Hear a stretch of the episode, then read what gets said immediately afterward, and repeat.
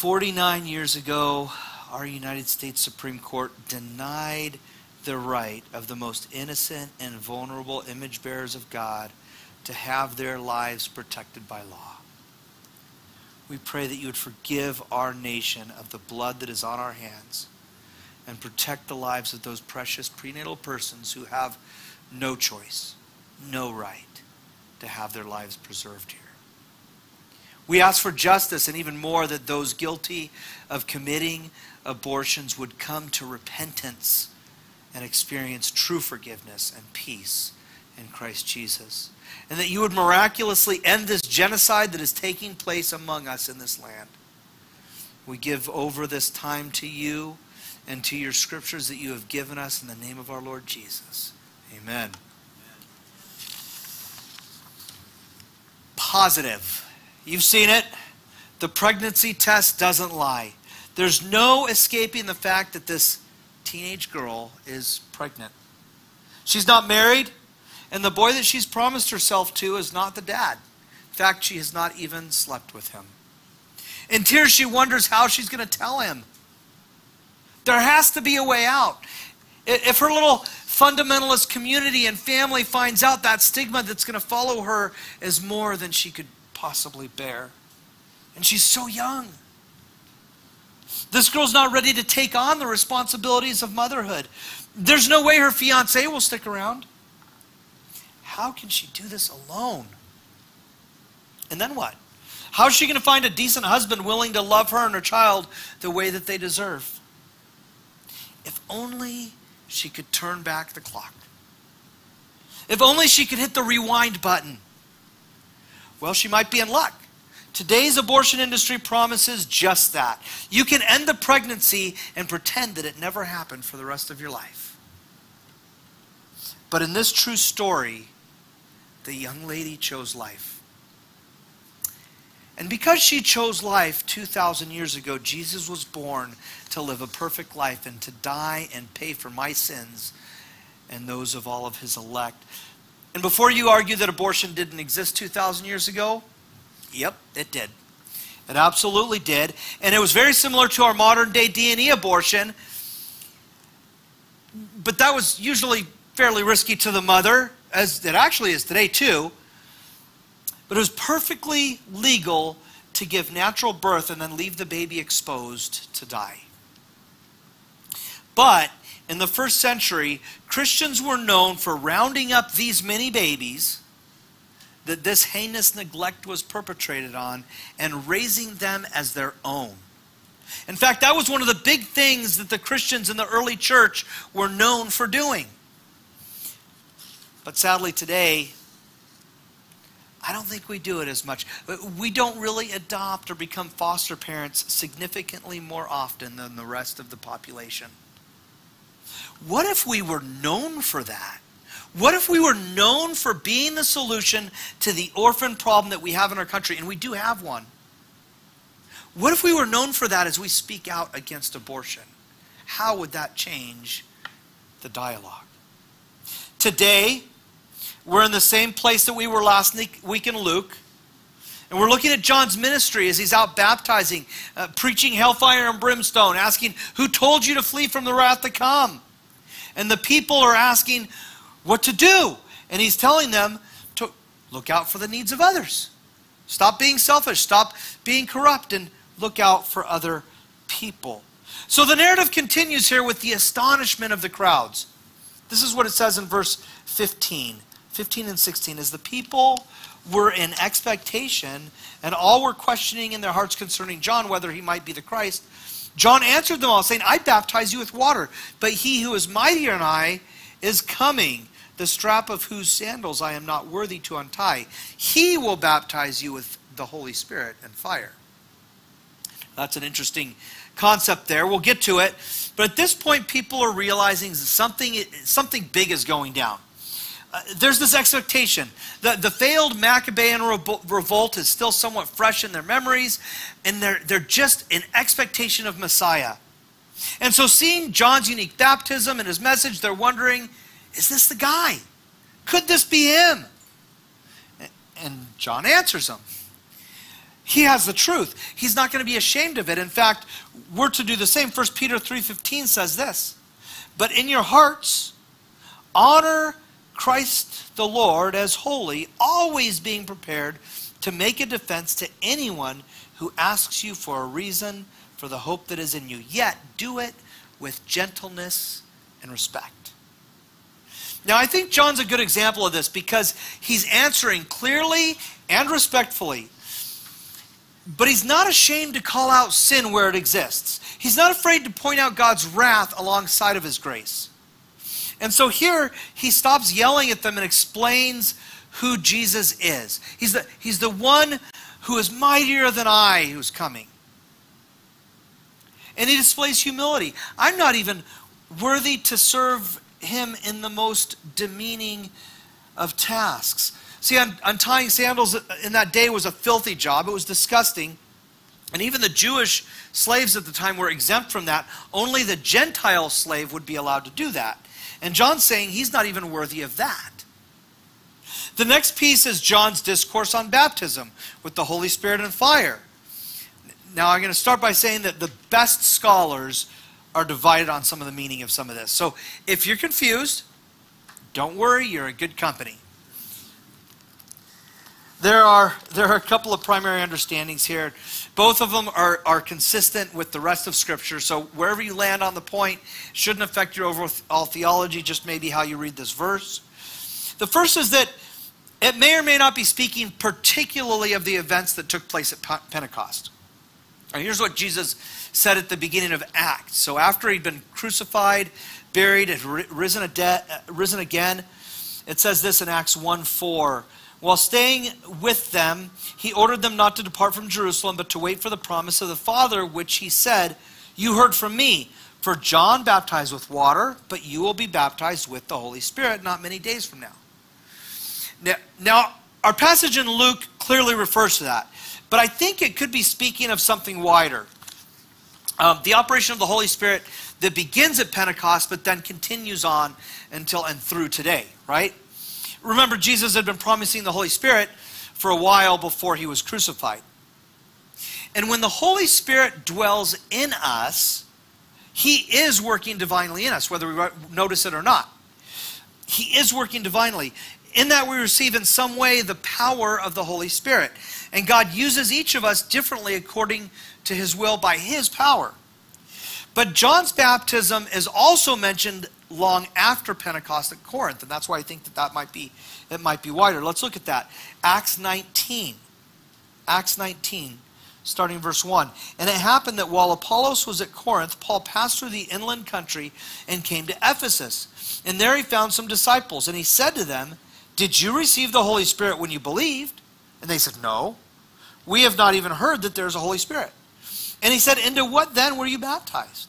They said, 'Into John's baptism.'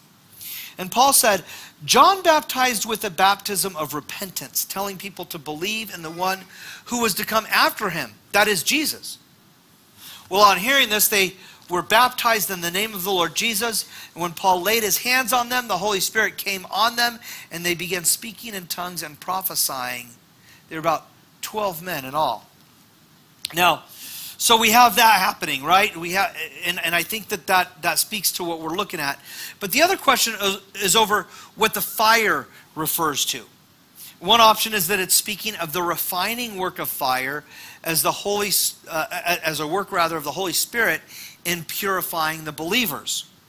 Through that would be through like er, earthly judgment. So an example might be uh, Ananias and Sapphira. They were confessing believers. We have no reason to believe they weren't sincere, but they were not honest to Peter about their generosity, and so they dropped dead on the spot. Now, that definitely affected their lives, but imagine the lives around them. They're like, what happened there, right? So, so it could be something like that. The other option is baptism of the Holy, uh, the, the baptism of the Holy Spirit is for believers, and the fire is for the unbelievers as a reference to divine judgment. In examining that, we have to recognize that there are a couple of audiences here. Those who believed and were getting baptized, or those who had either yet to believe or would not believe. So last week we saw that John's baptism was one of repentance, and we learned the importance of fleeing the wrath to come from John's preaching. But it, we have to understand that repentance is not real if it is only to avoid the consequences. John MacArthur's put it this way. It's the duty of every true preacher of God's word to warn his hearers of the danger of false, shallow, non-saving repentance. Repentance that is grounded in selfish regret over sin's consequences instead of a desire to be delivered from sin fails to subdue the love of sin and initiate a passion for holiness. It leads to further sin in a hypocritical attempt to maintain the facade of self-righteousness, produces self-deception, leads to a deadly false security, and ultimately hardens the heart and sears the conscience. Boy, I sure love the sound of little ones in here. If you have a little one that makes noise, don't be ashamed. Let them, because you know what that is? That's somebody, somebody chose life. Somebody chose life, and we get to hear it. Yeah. And I love that little one. Mm. I think this idea of fire being judgment against the wicked here is, is pretty strong based on the rest of the section. His winnowing fork is in his hand to clear the frustration. This is verse seventeen, Luke, I'm sorry, Luke three seventeen. His winnowing fork is in his hand to clear the threshing floor and to gather the wheat into his barn, but the chaff he will burn with unquenchable fire. Now, the winnowing fork is like a pronged shovel that would be used to, to toss up all the grain into the air. And the chaff, which is like the husk and the straw, would be blown away in the wind, but then the heavier seed would fall straight down. So that's how you would separate it all. And the chaff represents what is useless, and in this place, the fire is used as judgment. And this is where we need to evaluate ourselves today. As Christians, God has given us a mission. We are image bearers of God. Um, oh, and what beautiful image bearers we have here at I B C, don't we? And as Christians, that means that we are created to participate in his creative and redemptive purposes. Last week, we saw John tell repentant people how they're to behave. He starts in Luke three eight, he starts with, bear fruits in keeping with repentance. That's huge. Bear fruits in keeping with repentance. And then he continues in verse ten. And the crowds asked him, what then shall we do? And he answered them, whoever has two, uh, two tunics is to share with him who has none, and whoever has food is to do likewise. And tax collectors also came to be baptized and said to him, teacher, what shall we do? And he said to them, collect no more than you're authorized to do. The soldiers also asked, and what shall we do? And then he said to them, do not extort money from anyone by threats or by false accusations, and be content with your wages. You see, we glorify God by honoring one another. We glorify God by honoring that which is made in his image, humanity. And to idly sit by while the image of God is destroyed in the place that God designed to protect it in its most vulnerable state is at best to be the chaff. When God created us, he made us in his image. That makes us part of his creative and redemptive plan. What happens then if we refuse to be part of the redemptive work of God on earth, which he created for us? What happens when we're more concerned that we might offend someone or make them feel bad for what they're doing or supporting? You see, Satan can't destroy God, but because of our silence, he has been quite effective at doing the next best thing, destroying the image of God. I'm sure most of us here would say that we're opposed to abortion, but how many of us are willing to actively oppose it? What good does it do for me to say that I'm against something, but I'm unwilling to actually take a stand against it? Here's what John did in verse eighteen. It says, so with many, with many other or, uh, exhortations, he preached the good news to the people. Why did Jesus die? It was his love for humanity. How can we say that we love humanity if we shrug our shoulders at abortion? John was not afraid to exhort. John was not afraid to speak up. And John did it right. He preached about sin and depravity and about God's wrath, but he also preached hope. He gave the gospel. He gave the good news. It was a message to turn from sin, but to turn to God, to obedience. Let's apply this with Herod. Verse nineteen. We'll wrap up our passage, and we'll talk about it here. But Herod the Tetrarch, in verse nineteen, it says, who had been reproved by him for Herodias, his brother's wife, and for all the evil things that Herod had done, added this to them, that he locked up John in prison. Now, I try to avoid controversial things on social media and other conversation platforms, but with abortion, typically I, I just don't pull punches. I know that at times I offend people with that, but in every case where genocide has taken place and we look back at those who spoke up, they're not remembered as being the divisive ones. We don't look back at them and say, oh, they, they were a little extreme there. None of them do that. We don't look back and go, eh, he was a little hard on the Third Reich, you know. I, we don't do that, right? They're not scolded for offending people. They're praised for their courage to oppose the system of oppression and persecution. We all need to be willing to take that risk. Oftentimes, though, we're afraid. We're afraid of being chastised. We're afraid to be, of, our, our, of our hypocrisy being pointed out. And let's face it, we all have hypocrisy in our lives. Uh, this is one I've been chastised for. I, I, somebody came, they called me a pro-birther. That, that, that I only care that the baby's born, but don't care what happens to them after that. Really? Like, I, you can, you can accuse me of a lot of things. I have plenty of sin in my life. I have plenty of things I can be called out for. I have pride I battle with. I struggle with things. And you, you, you, you, you can accuse me of a lot. But have you seen my family? I mean, seriously. Uh, I've been, uh, for many of us, though, it's true. For many of us, we need to go beyond stopping the evil and promote and engage in what is good and hopeful and helpful.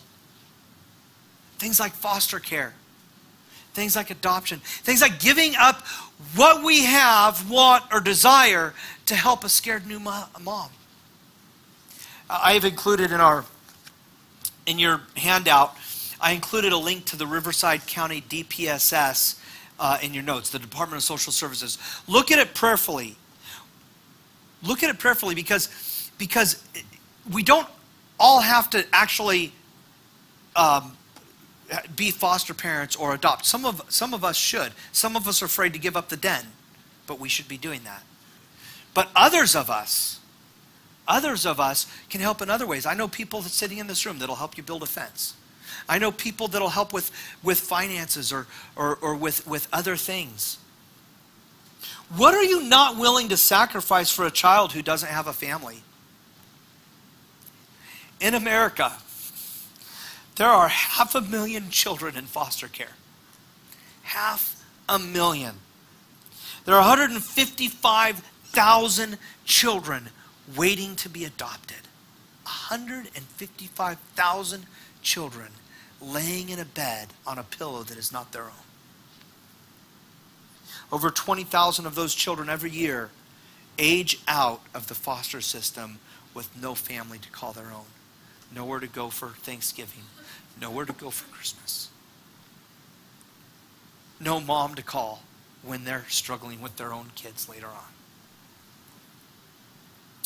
I challenge you, go to that website, scroll through it, navigate through all the different places. Look at the Heart Gallery. I dare you to look at the Heart Gallery and watch those videos with dry eyes.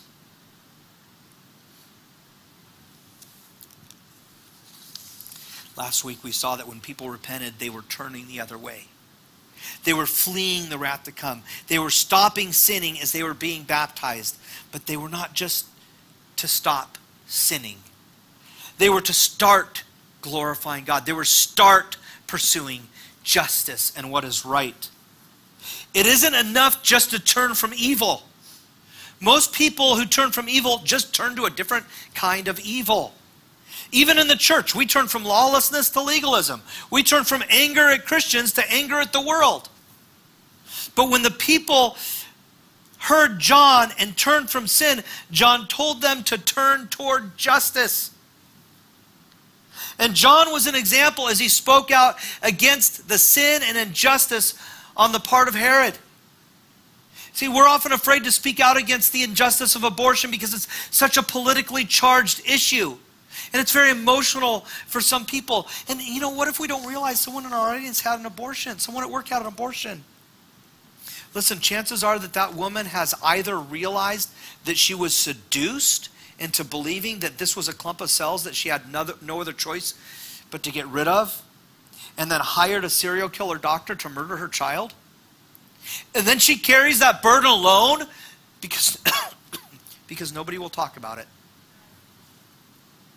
Either that, or the mother doesn't realize that her baby was unjustly murdered and needs to be confronted with that so that she can repent and experience the forgiveness and healing from Jesus that she desperately needs. And the only place that can happen in a way that she will experience the deep, forgiving love of Jesus in a demonstrative way is in the church with Christians who will weep with her and love her with the love of Jesus. John wasn't afraid of the consequences of his criticism. He was arrested. He, was, he ultimately had his head delivered on a platter to those who he offended. John was not afraid to engage in the political realm, but realize he wasn't engaging with, with the politics, but with sin. I'm not a pastor who does pol- politics from the pulpit. I'm sure you know that by now.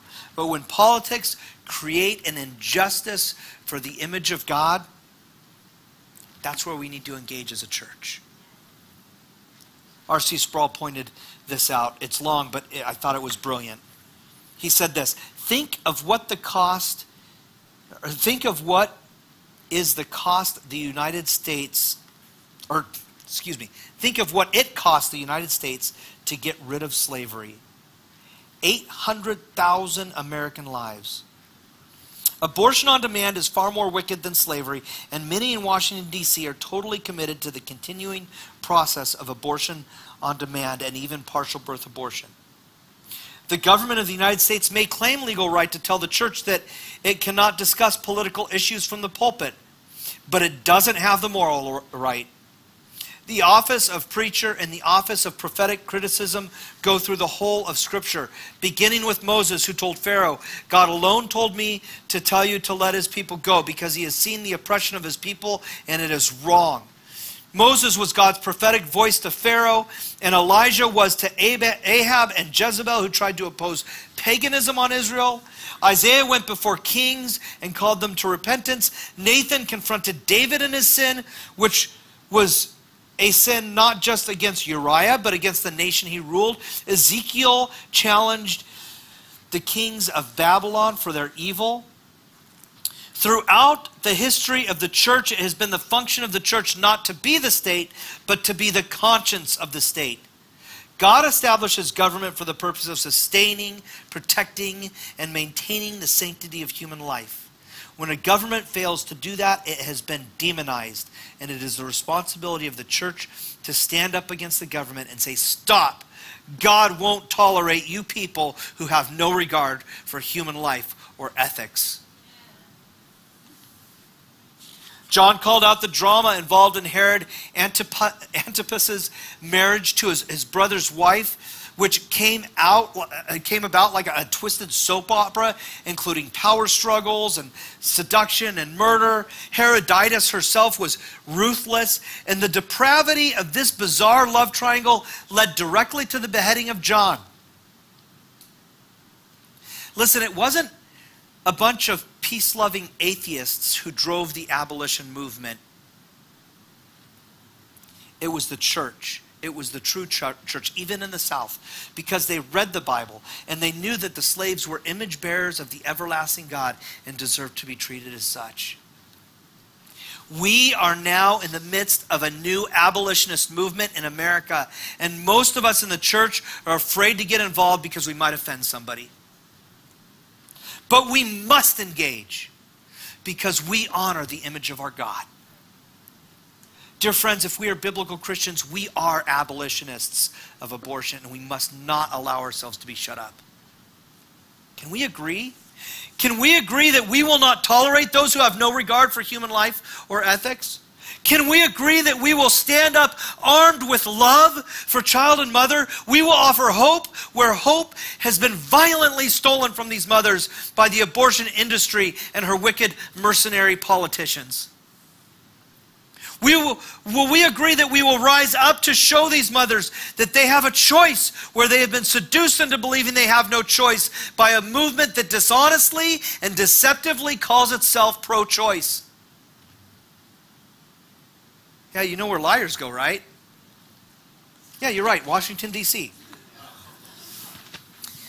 We will no longer stand for the lie that this is a political issue. This is genocide. I don't care who's on the left or the right or Republican or Democrat, conservative, liberal, progressive, whatever political identity we hold to, abortion is an unspeakable evil. And we must be bold like John. And we must agree to defend those who cannot defend themselves because they are worth defending. They are worth defending. Our Holy Heavenly Father, forgive us for our silence in the face of injustice. God, forgive us for our unwillingness to give up our own comforts to offer justice for a child who has none, a child who just suffered through Christmas without a family to call their own. God, forgive us for our attempts to ignore the genocide that is taking place in our very midst. Lord, forgive us of these sins. We repent. And we turn to you. Lead us, O Lord, to action. Teach us what it means to love your sacred image around us. God, may we be willing to make sacrifices to serve effectively in this mission field that you have given us, in the name of the Father and of the Son and of the Holy Spirit.